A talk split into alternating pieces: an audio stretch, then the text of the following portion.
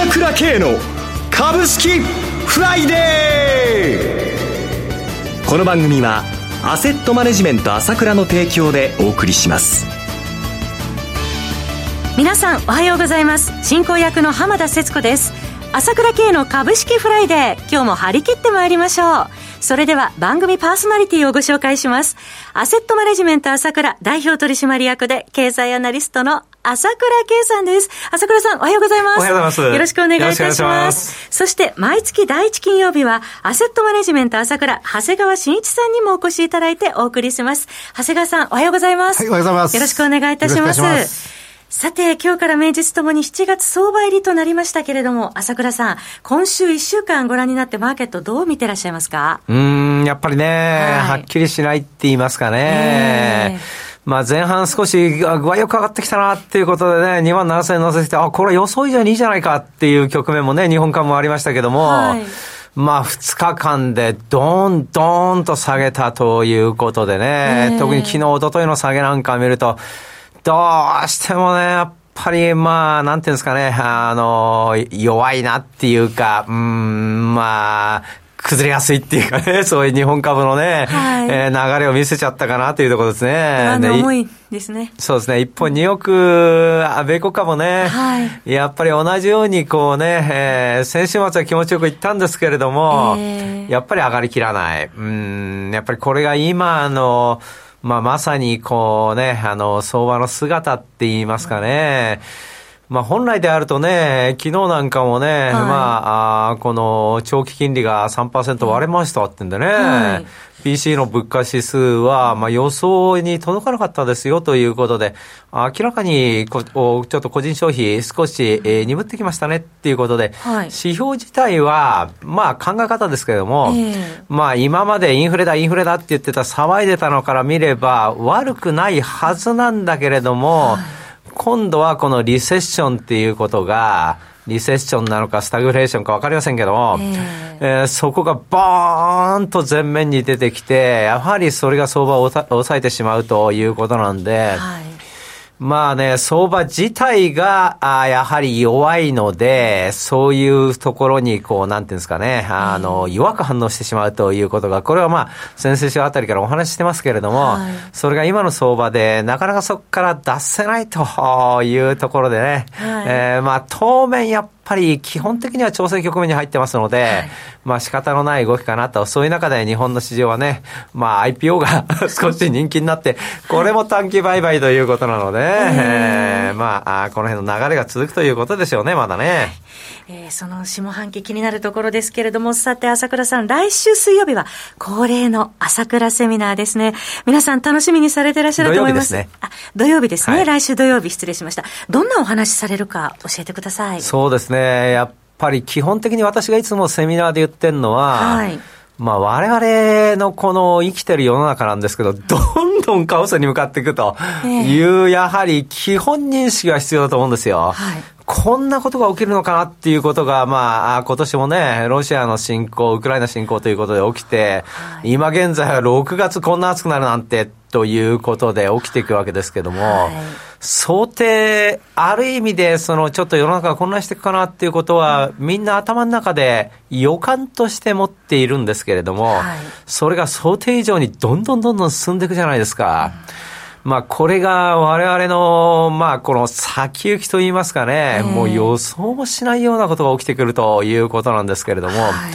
えー、この一環として、やはりこの経済、市場、それからまあ民主主義陣営、えー、それからまあこの今回 G7、NATO とですね、えー、まあいわゆる対ロシア、あそれから対中国、えー、これに対してはっきりとね、えー、まあいわゆる敵視政策って言いますかね、えー、こういうことを打ち出してきたんですけれども、こういうことを踏まえて、えー、世の中がどんどん混乱していくことの流れなんで、えー、市場も含めてですね、えー、そういうことをじっくり今の時代、背景、それからどうなっていくと、詳細にね、あの、私なりの意見っていうのを、は、あの、話していきたいと思ってますね。はい。あの、なんか整理したい時期ですよね。朝倉さんのお話もちろんですけれども、この番組にもご出演いただいている、えー、今日ご出演の長谷川さん、そして西野さんのお話も聞き逃せません。そうですね。その辺の銘柄情報もね、面白いですからね、はい、聞き逃せないと思いますよ。はい。ご期待ください。7月の朝倉オンラインセミナーの開催は、7月9日土曜日です。午後1時30分から午後5時までです。朝倉オンラインセミナーは、朝倉さんの情報発信会社、ASK1 のホームページからお申し込みください。こちらはオンラインセミナーのみの受付です。参加料金は税込み1万3000円。原則クレジットカード決済のみです。クレジットカードをお持ちでない方で、セミナー参加をご希望の方は、ASK1 のフリーダイヤル0120-222-464、0120-222-464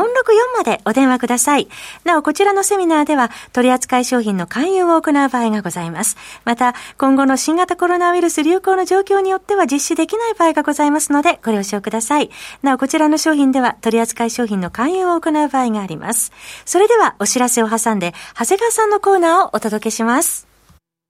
鋭い分析力で注目、経済予測のプロ、朝倉慶。日々のマーケット情勢や株式情報、個別銘柄の解説を朝倉本人とスタッフが平日16時、メールで約10分の動画を無料で配信中。株の判断に迷ったら朝倉慶。詳しくはアセットマネジメント朝倉のウェブサイトへ。本日の市況解説無料メールマガジンにご登録ください。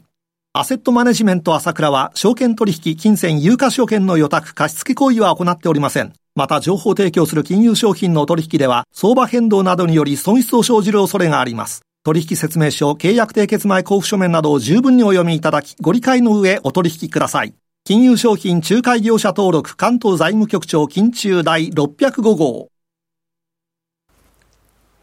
さて、ここからは、長谷川新一の株式金曜ダービーのコーナーです。一つお気をつけいただきたいのは、回数賞するものではありません。長谷川さんの視点で注目される銘柄を挙げていただくものです。投資の最終判断はご自身で行ってください。えー、それでは、長谷川さん、よろしくお願いいたします。はい、よろしくお願いします。はい、今月も銘柄ご用意いただきました。一銘柄目からお願いします。はい、えー、建設技術研究所です。はい。建設技術研究所、東証プライム上場の銘柄で、昨日は60円高2593円でした。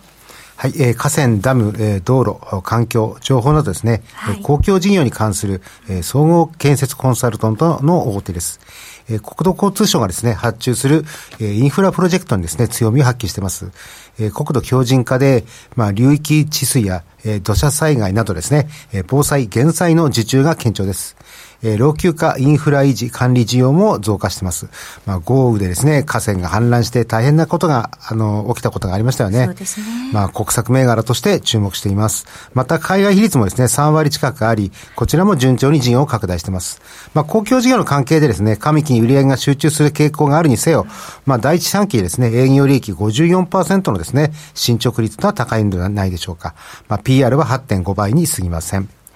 続いての銘柄はいかがでしょうか？はい、えー、OAT アグリオです。はい。OAT アグリオ、えー、えー、東証プライム上場の銘柄でコード番号4979です。OAT アグリオ、昨日は変わらずの1629円でした。はい。えー、農作物にですね、悪影響を与える、えー、病害虫や、えー、雑草類からですね、農作物を守る、えー、農薬を提供する、えー、防除技術、えー、農作物のですね、栄養分となる肥料と、えー、それを効率的にですね、供給することで、えー、農産業のですね、省力化とか、まあ、効率化にですね、寄与する、えー、溶液、えー、土耕栽培システムの総称である、えー、放肥灌水技術、そして食物がですね、本来持っている免疫力を高めて、えー、耐寒性、対処性、えー、病害虫耐性などをですね、促す物質とか、えー、技術の総集であるですね、えー、バイオ、えー、ミスステスティミラントなどですね、えー、各分野で独創的な栽培技術を持って、えー、製品サービスを提供しています。えー、海外売上高比率が6割を占めますので、えー、円安メリット株でもあるんですね。で、業績は好調で第一四半期からですね、売上20%増、営業利益78.7%増と好調なスタートを切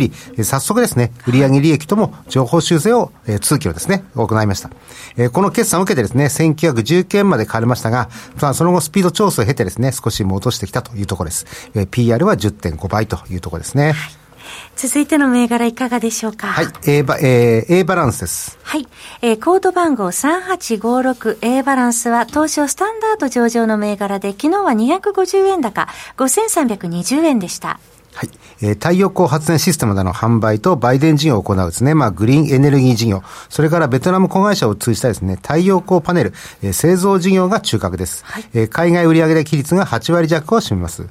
まあ、グリーンエネルギー事業ではですね、ソーラーパネル及び関連商品の販売、えー、発電所の建設工事、えー、発電、太陽光発電などのですね、創業による売電事業を展開。えー、そして太陽光パネルじ、あの、製造事業でですね、えー、主に産業用、家庭用、太陽光パネルのですね、えー、欧州、えー、アメリカのほか、えー、東南アジア向けに販売を行っています。まあ、最近はですね、脱炭素の流れに、まあ、逆行しているということもあるんですけども、えー、やはり大きな流れはですね、えー、再生可能エネルギーの、やはり躍進しかないというふうに思います。えー、部材、えー、海上輸送機の高騰などでですね、えー、第三四半期では、えー、売上は160%増ながらですね、営業利益は42.1%減のですね、7.23億円と、通期予想は14億円の半分程度のまだ利益の進捗しかないんですが、まあ、会社側はですね、まあ、あの、2クォーターから、えー、回復傾向で、まあ、達成可能というふうにしています。まあ、中期経営、あの、経営あの、各ではですね、はい、えー、2024年に、えー、21年度比、売上利益益との倍増を目指すという高い目標を掲げています。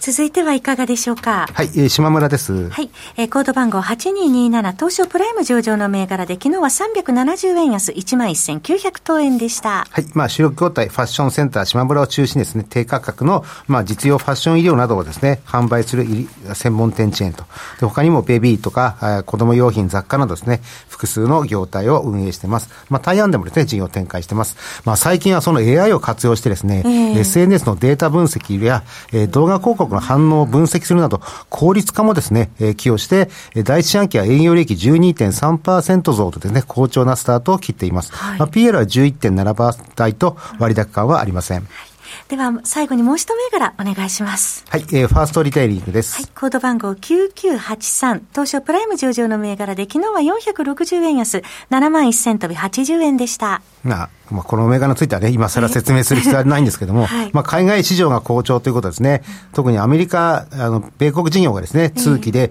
黒字化を達成と。いうことで、まあ、2027年にはですね、売上3000億円、営業利益は20%を目指すということです。はい、まあ、これで中国事業がですね、回復してくればいい流れになりますよね。まあ、株価は下落トレンドから脱却して、えー、上昇トレンドにですね、えー、変化してきたように見えます。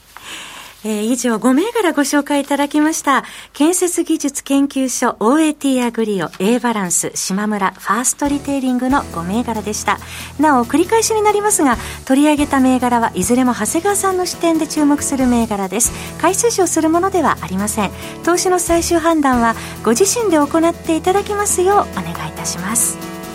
さて番組もそろそろお別れのお時間となりました。パーソナリティはアセットマネジメント朝倉代表取締役で経済アナリストの朝倉圭さん。そして長谷川慎一さんでした。お二人ともありがとうございました。ありがとうございました。私朝倉圭が代表を務めますアセットマネジメント朝倉では SBI 証券ウェルスナビの口座開設業務を行っています。私のホームページから証券会社の口座を作っていただきますと週2回無料で銘柄情報をお届けするサービスがありますぜひご利用ください。それでは今日は週末金曜日。頑張っていきましょう。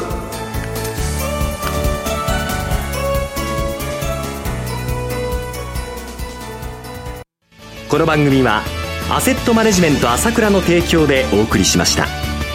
最終的な投資判断は皆様ご自身でなさってください。